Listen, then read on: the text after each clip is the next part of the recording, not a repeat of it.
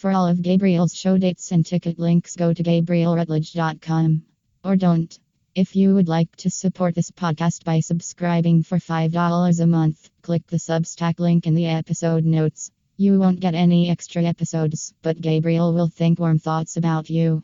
And now it's time for the, drive home with Gabriel Rutledge. Play the royalty free hip hop music.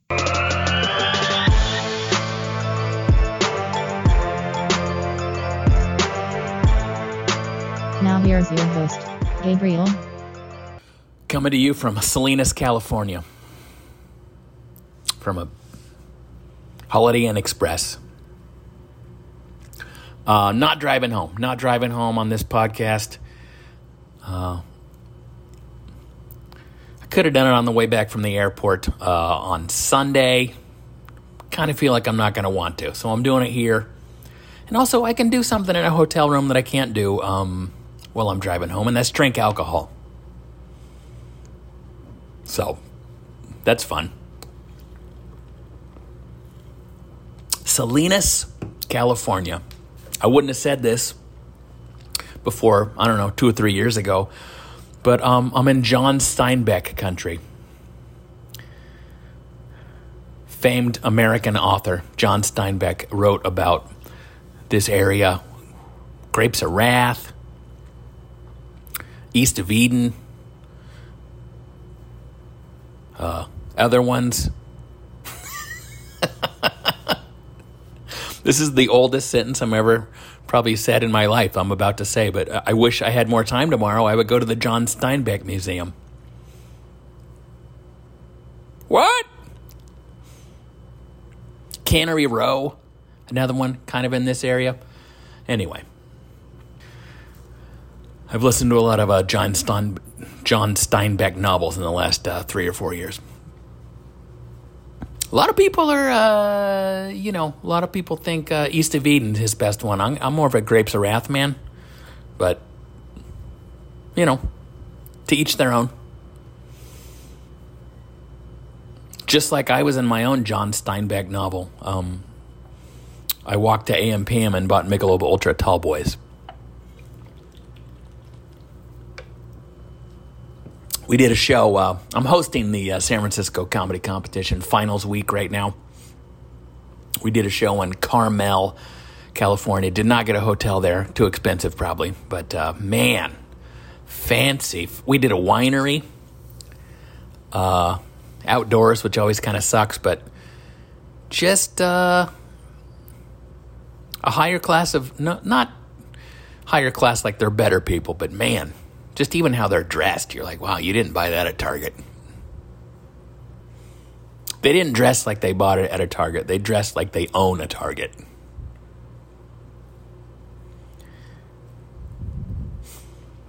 It's uh it's hard hosting. I always forget until I have to do it, but this is uh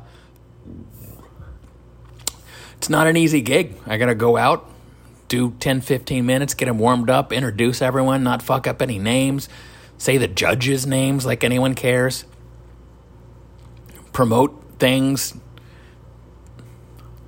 I have to, uh, in this contest, same with the Seattle contest, I'm in charge of whether or not the uh, uh, comedian gets this encore point, which is worth a point. I mean, the crowd's supposed to go nuts for 10 seconds, but I'm the one who's like, take a bow. So if I don't say it, you know, they're not getting that point. They're not going to do the well that night. I don't need that kind of responsibility, which is why everyone gets the point. Part of your job tonight, other than being here, thank you for that, other than having a great time, thank you for that, is you are part of what is called the tremendously obvious encore point. Which means uh, a little early, but thank you. uh, after the person goes, after the comedian uh, goes, and uh, I come back on stage, I'm literally going to count to 10 like this. If you give a sustained round of applause with noise for 10 full seconds, that person gets what is called the encore point, which, and how this works, one point is worth a lot, how they do the math in this thing. So uh, we're going to practice. What's, what's your name, sir? Jim. Jim? Can I ask your last name, Jim? Tony. Jim Tony.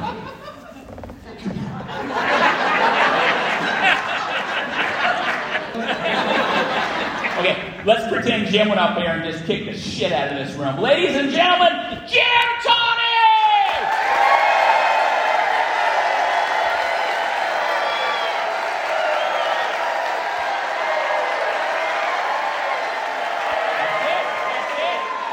Encore point for Mr. Jim Tawney! Yeah, you don't get that at your job every day, do you, Jim? What do you do? What's your job? Plumber. Plumber? you know what? You should. Yes, I should. The toilet flushes now. Jim Tawney!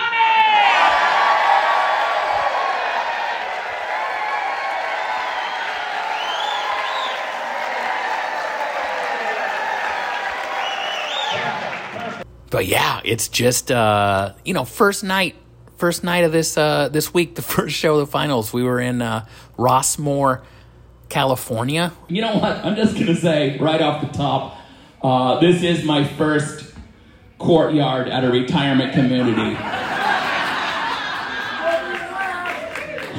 uh, in a retirement community. I mean, not like a retirement home, but you know, they have their own houses around, but it's like a gated community for 55 plus people. And if you were 55, you were like, there was no one there 55. I mean, they were, that crowd was telling me I could move in in seven years. I'm like, slow it down. Grandpa, slow it down. I was kind of trying to tease them about, you know, the absurdity of doing a comedy show in an outdoor area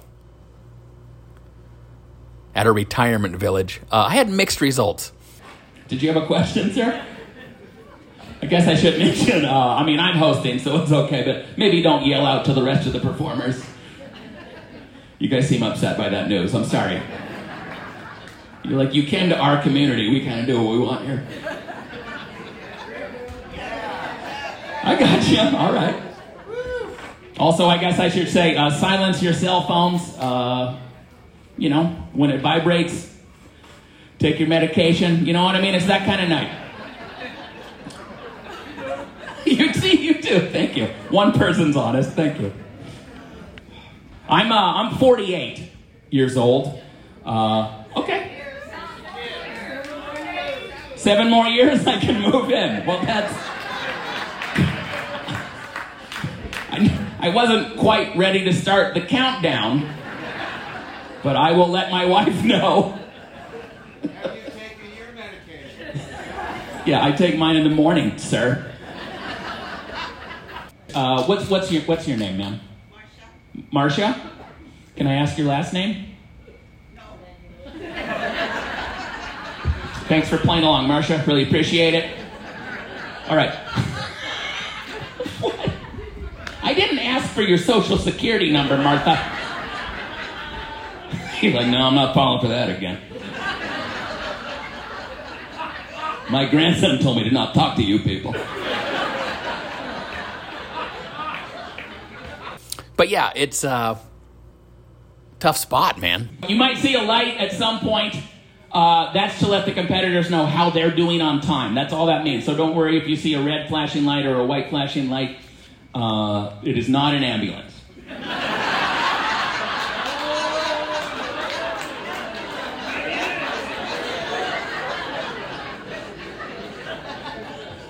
I mean, those are the same colors around younger people. I don't know why you took that the wrong way. Call the Rossmoor taxi. It's called the Rossmoor taxi. it's it's actually really sad, sir. Good to know there'll be an opening in seven years. I forgot it, you know, and I just got to walk out. I just got to walk out and also at the end of the night, uh, like after the last competitor goes, they have to tally up the judges' score sheets before I announce the order of finish. I have to do whatever 10, 15 minutes of material, which is usually they're much more warmed up by then, but sometimes they're exhausted by then. So it's that's why they call it the stall set you know, you're just kind of stalling until the numbers get in. But Sometimes at the theater, there's an intermission, and you know, I got to come out and start another cold room after the intermission. It's not an easy gig. And people also don't know what hosting means. Like audience members, they go like, people say things to me after the show, like, wow, you were just the host, but you were great. I'm like, I, I'm great. That's why I got to host. Uh, but anyway, they're paying me. Unlike the competitors, I have a guaranteed amount of money I'm making. They want me to just walk out and start the show. I've been doing my own backstage announcements. I introduce myself. I'm like, I'm not walking out like I'm doing a sports bar to a cold stage. Where some of these are like these big, beautiful theaters. I'm going to announce myself. Ladies and gentlemen, who's ready for a comedy show? Not bad, but we need better than that. It's Saturday night. Who's ready for a comedy show? Please welcome your host for this evening. He has been on Comedy Central. He's a past winner of the Seattle International Comedy Competition, a past winner of the Laughing Skull Comedy Festival in Atlanta. Go nuts, go crazy for Gabriel Rutledge!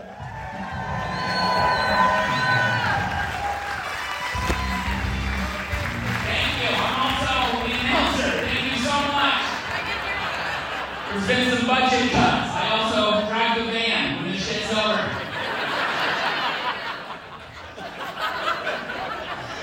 We love you. He's very handsome. Get ready.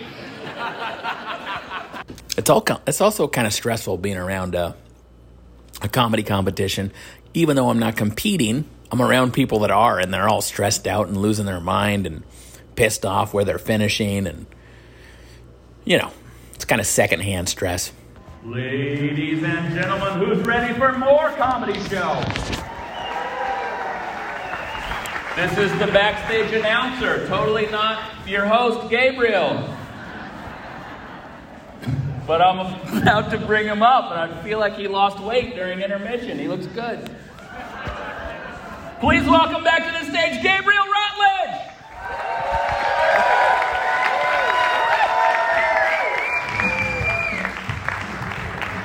There were some. Uh, I was talking to a guy in the crowd tonight, and he he said he was retired, and uh, he looked to be about fifty-two.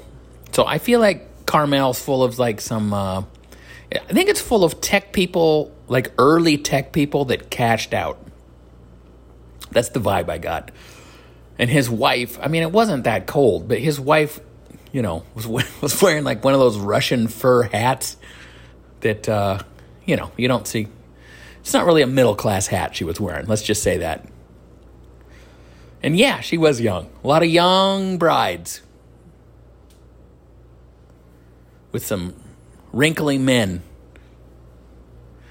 wearing sunglasses worth more than my car. They weren't bad. They were fine. They were, you know, it's uh I was actually thinking about that. I think a, couple weeks ago, last week I was doing a show in Bremerton. I was uh kind of the opposite of Carmel, Bremerton, Washington. A lot less uh wasn't a winery, it was more of a Miller Lightery. But I was talking to this couple that had met in high school or whatever, and I I was kind of talking about everyone's story. Every every old person's romance story is like borderline illegal. I wish we were high school sweethearts. Any high school sweethearts here? Ish? What's that mean? What do you mean, ish? I dated his best friend. You dated his best friend. Look, we don't have time to fix all of your problems. You know, you know what? That's actually a better answer than I thought we were. When you were like ish, I'm like, you were like, I was a junior, he was the janitor. Um,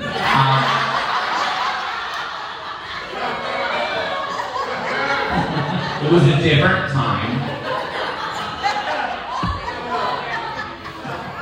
By the way, I don't have a joke about this, but any romantic story from like 60 years ago, you're like, Sweet mother of God, is that legal? How'd you meet Grandpa? You bought her? It's true. Don't go too far back in that family chain. The stories get weird. I mean, yeah. There's tons of old stories that are like, I'm back from the war. Time to fuck a high school sophomore. You know, it's that's it was a different time. I'm not even saying I want that to be what things are like now, but you can't judge it by the same lens. I was thinking about that, uh, believe it or not, because of uh, Dane Cook. Dane Cook uh, is getting married. I believe his wife is 23, 24, something like that. He's 50, 51, 52. Um, they've been dating since she was 19. And he was like, whatever, my age, 48.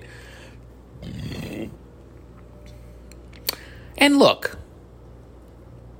it when a 50 year old marries a 23 year old or a 48 year old dates a 19 year old, sure, it's worth an eye roll. It's worth a like, all right, Hollywood bullshit, whatever.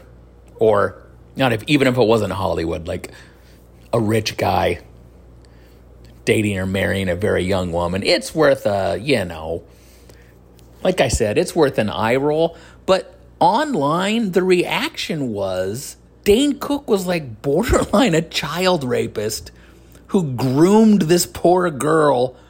And I'm like, come on. This is an adult woman. Yeah, you're dumb when you're 23 or 19, but there's there is a legal age.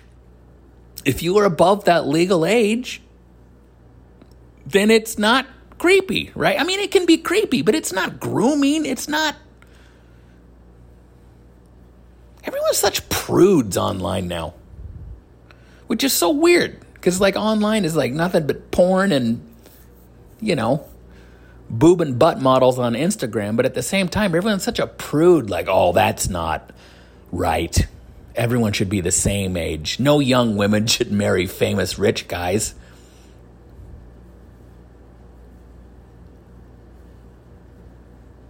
So, Dane Cook, look, I got you, buddy. Sure, I'll open for you if you want me to. I mean, I'm not even saying you should be happy. You should be like, what a beautiful love story that this 50 something year old man married a 23 year old. But you can't say he's a grooming borderline criminal or what. It's fucking ridiculous. And I'm going to say the same thing about uh, Adam Levine. Is that his name? The Maroon 5 guy? You know, he got, I guess he's been cheating on his lady uh, with some Instagram models, some other people. And look, that's really bad news for Adam Levine's wife and family. But why are we as a society, my first beer, I promise, why are we as a society acting like we are shocked that a rock star has not been faithful to his wife? What? But he's married. That's not right. Like, look, it's it isn't right. It is a shitty thing to do to cheat on people. If my wife fucked an Instagram model, yeah, I'd have some questions first, but I'd also be upset about it. Maybe, maybe that's not a good example. If my wife was, you know what? If my wife was cheating on me, I'd be like, what? Who? And she'd be like, it's a famous Instagram model. I'd be like, really? Well, good for you. But the point is, I don't want my wife to cheat on me. She doesn't want me to cheat on her. I'm not saying it's nothing to cheat on somebody. But what do you have a special Spotify playlist where you only listen to monogamous music with monogamous artists as far as you know? Give me a fucking break. There aren't any. Who who who's the music you liked or you do like that's just I mean, John Lennon has domestic view, uh, domestic violence charges have happened in his life. He's dead now. Spoiler alert. But like, who are these rock stars that people are listening to are like, and what I like best about them is I think they're good family men. Good Lord. Maybe this is easy for me to say because I don't give a shit about Maroon 5, but. I mean, obviously, there's a line. It's like. Yeah. I can't really listen to Bill Cosby the same anymore because he's, he's raped 70 people. That puts a damper on things. But if you're a big Maroon 5 fan, and you're like, I'm not listening anymore. Not now that I know he cheated on his Victoria's Secret wife. He was already a cliched rock star. He married a Victoria's Secret model. He's doing what he's supposed to do. There's never been a worse time to be famous. You can't even fuck around on your wife anymore. I mean, what are these guys thinking? They have to know every sext message they send to people is going to be screenshotted. Shotted? Screenshot? Jesus, I'm tired. I'm not saying it's not bad. I'm not saying he's not an idiot. I'm not saying monogamy is not something worth holding on to. Yeah, also, he asked her if he could name his kid her name. Weird behavior. I'm just saying, when the reaction to the world is, what? No. It's kind of sad that rock stars have to do the same shit that, like, trolly, stupid dudes do to women online. I mean, I guess it works if you're a rock star, but, like, message was like, it's unbelievable how fucking hot you are. That's, you know. She'd probably gotten a lot of those messages that week, but, you know, the one from Maroon 5 stands out a little bit. Also, I've, I've always been a fan of the Maroon Other Four. You know? You're not supposed to like music because they're good people. Michael Jackson fucked kids. People still listen. A consensual of age affair between a rock star and an Instagram model. Sorry if I don't cry. Sorry if I'm not upset. It's not exactly a Me Too situation. Babies, a, a, a society of babies. And also, look, why are we judging? Why is it like, can you believe? Yeah, I can believe because wherever you work, at the bank, at the grocery store, at a school, this shit's happening where you work. Why are you so surprised Adam Levine's fucking around on his wife when your coworker is also fucking around on his wife? Also, don't fuck around on your wife. It's not a nice thing to do. I'm just saying. It's like people are uh, in denial of uh, humans being imperfect. I'm already mad at the internet right now because um, I, uh, you know, if you're a Gabriel Rutledge fan, uh, you're probably familiar with the joke I do about as you get older,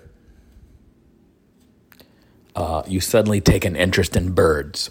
And I think I have done the research. I believe I know what is going to happen. I believe I am two years away from caring about birds. I do not want to care about birds, but you cannot fight time. And one of these mornings, I'm to wake up and be like, what was that? Was that a yellow throated warbler? How'd I know that? Honey, get my vest. I feel like most of you are laughing and a few of you are like, good luck finding a warbler this time of year.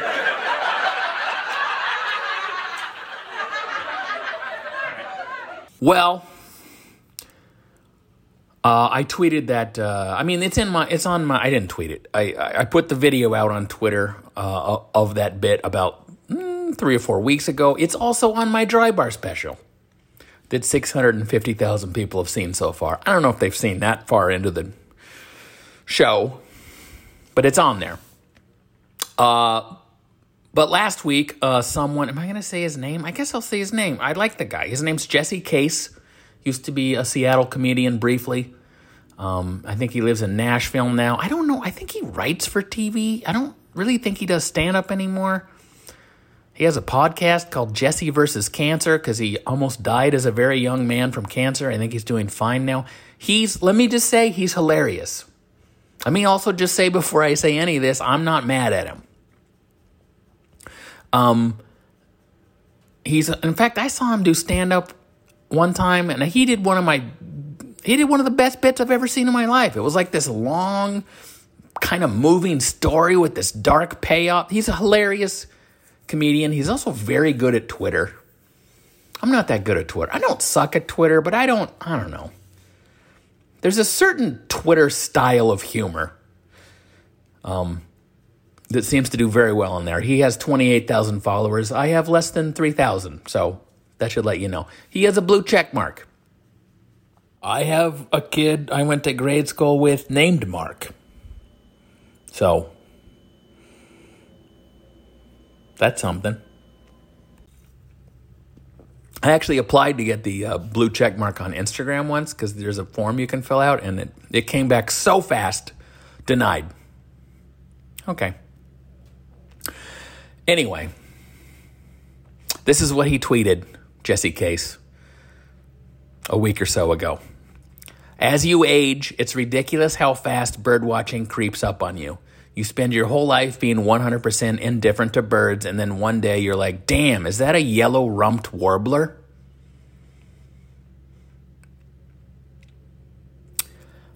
Look, I don't own birds. There's another hilarious comedian, Joe Zimmerman, who also has a joke about birds. I didn't know it when I wrote my joke, but I've seen it you know, same kind of, same basic thought is like, I guess I'm old now because I care about birds. I mean, yellow rumped warbler and yellow throated warbler, pretty similar.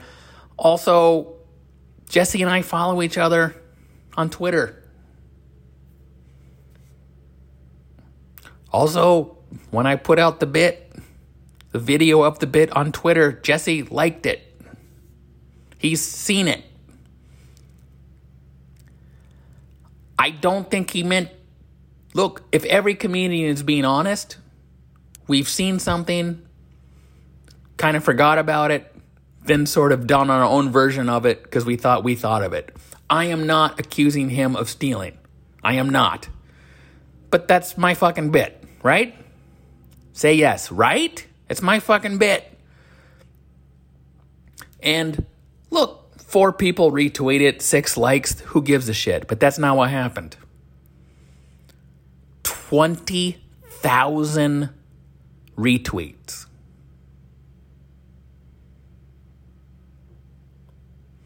People start tagging me in some of the retweets. They're like, hey, this sounds like your bit. Obviously, Jesse sees that. This is to Jesse's credit. This is why he's a stand up dude. He sends me a message. He also takes it down. He takes down his super viral tweet. He takes down his 20,000 retweet tweet. If I get 20 retweets, I go to my grandparents' grave and tell them I'm making it.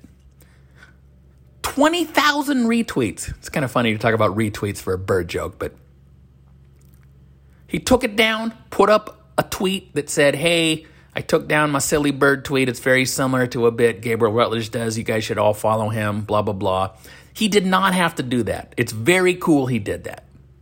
He also retweeted my video that I I retweeted it just so it would be at the top of my feed again. Um, he did not have to do that. It's very cool he did that. But here's the thing is even though he took down the tweet, it took off. It because when things like that happen, then it's screenshotted, and all of a sudden on Facebook, all these different meme pages are sharing it. Uh, same with Instagram. So I've gotten like seven messages from people being like, hey, isn't this your joke? From Facebook and Instagram. Um, And look, I don't even know how much that would help. I don't know how many followers he got out of it. Like if it's on, if you saw that on Facebook, and you know he's credited at the top, how many people? You can't click on it. You can't click on the link to his Twitter. So how many people are going to go search him, then follow him? I don't even know how much it helps him. But I fucking goddamn well know it doesn't help me. And it's just my joke went viral without me. And that sucks. Look, thanks to Jesse, I got probably 60, 70 new Twitter followers.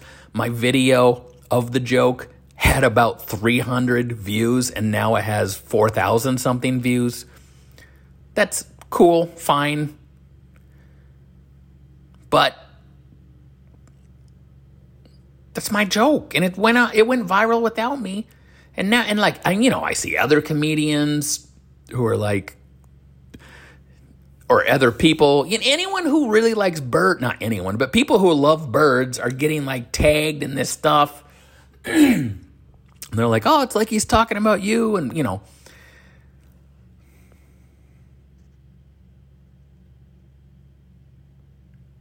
And so, look, it's not like everyone in the world saw it, but like if I saw it on Facebook, it came up on my feed in Facebook, and it had thousands of comments, thousands of shares, and that was just one thing.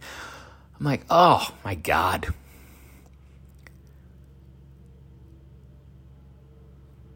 And I, like I said, let's say it was me who went viral with it. I still don't even know how much that helps me. But I don't know. It's the second time it's happened. You know, you longtime Rutledge heads know I had uh, I had an album called My Safe Word Is Meatloaf. I had a joke I did for several years called not well, I didn't call it. I don't title my jokes. this joke is entitled My Safe Word Is Meatloaf. Oh, I fucked it up. Now you know the punchline. Uh, it was like my wife and I, uh, our safe word is meatloaf. Yeah, if one of us says meatloaf during sex, that lets the other person know, look, I would do anything for love, but I won't do that. That meme is, I mean, a million times bigger than the bird thing was.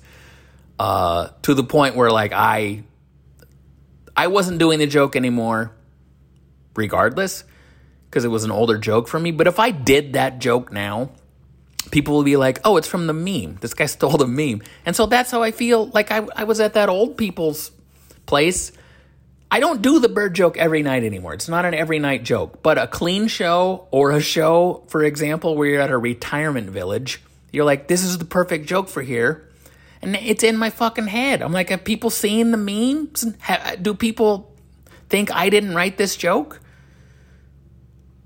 Now I'm in my own head. And it'll pass and it's it feels like everyone's seen it but of course they haven't. But it's i don't know. It's kind of a bummer man and it's two times now.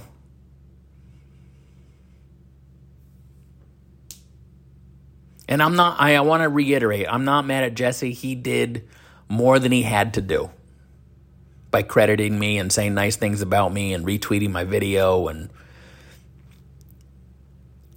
you know i'm not that shit happens.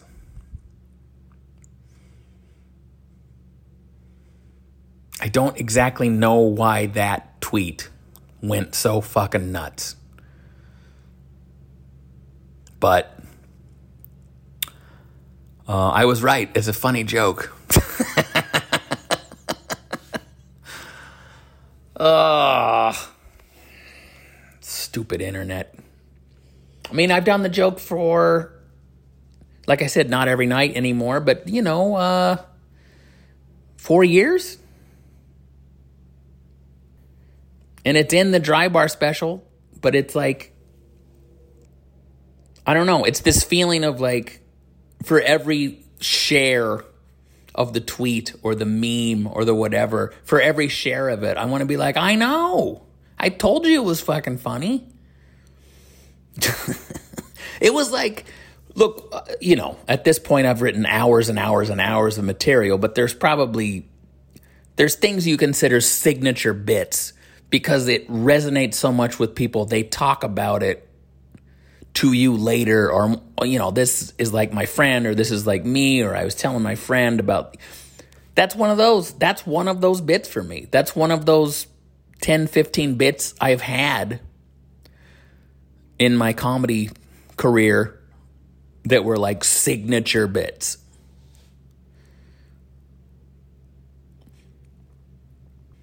And so I, I feel a little bit like someone snuck in and kidnapped my child. And they're now my child is doing very well without me.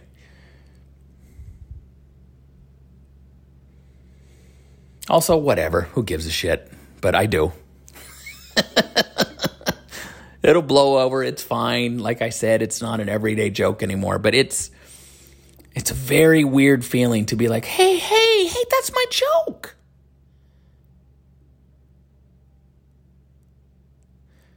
And then if you go, hey, that's my joke, then you're the asshole. I learned that with the meatloaf thing. I did that joke for whatever, four or five years. Not one person after a show said, I've heard that joke before. But when I said something online like, hey, that's my joke, people are like, fuck you, dude. My uncle's been doing that joke since before Meatloaf was a band. My uncle did that joke when meatloaf was raw ground beef, not seasoned and cooked yet. You can't own anything anymore, thanks to the internet. So I'm, you know, I'm like I said, it was really cool of Jesse to um, give me a little bit of a boost. But man, even he's got to be like, I can't fucking believe this thing because it's once it's screenshotted. Like I said, it's on Instagram, it's on Facebook you know, it's all over the place right now. And part of comedy is like telling people what they've never realized they've always known. and I think that's what the bird bit is. It's like, yeah, that does happen. That did happen to me, or I've seen that happen to my parents, or, you know. So I guess that's the part that resonated with people. Yellow rumped warbler. Fuck me.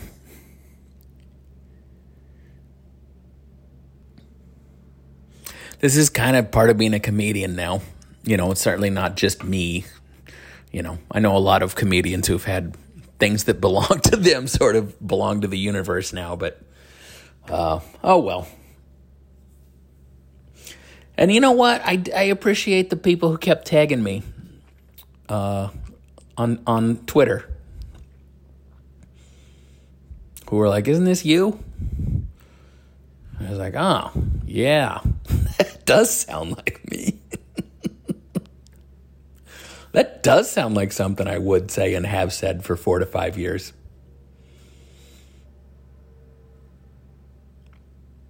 So, my new strategy is to never perform my jokes publicly. That way, no one can steal them. And they'll belong just to me. I mean, I feel better that the joke is on my dry bar special. Because I've often I've often felt in my comedy life like when I stop doing a joke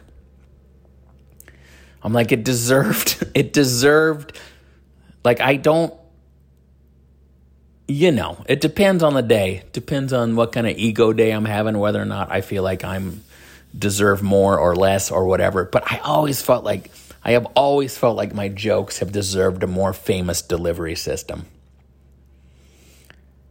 And it's like I do whatever. I put it on an album. Maybe people listen, maybe they don't. Of course, thousands of people have heard them performed to them live over the years, but it's not like that one was on a Netflix special that millions of people watched. I just stopped doing them and then they don't you know.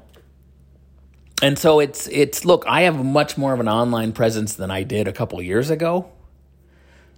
But it's still uh it's still a weird thing to just like to have like to be like, "Oh, if I had a blue check mark on Twitter, would my video have gotten that many retweets?" Anyway, go follow Jesse Case. On Twitter. He's better at it. I should start feeding him more of my material. Hey, Jesse, I, I think I got a banger tweet, but I think people would like it a lot better from you.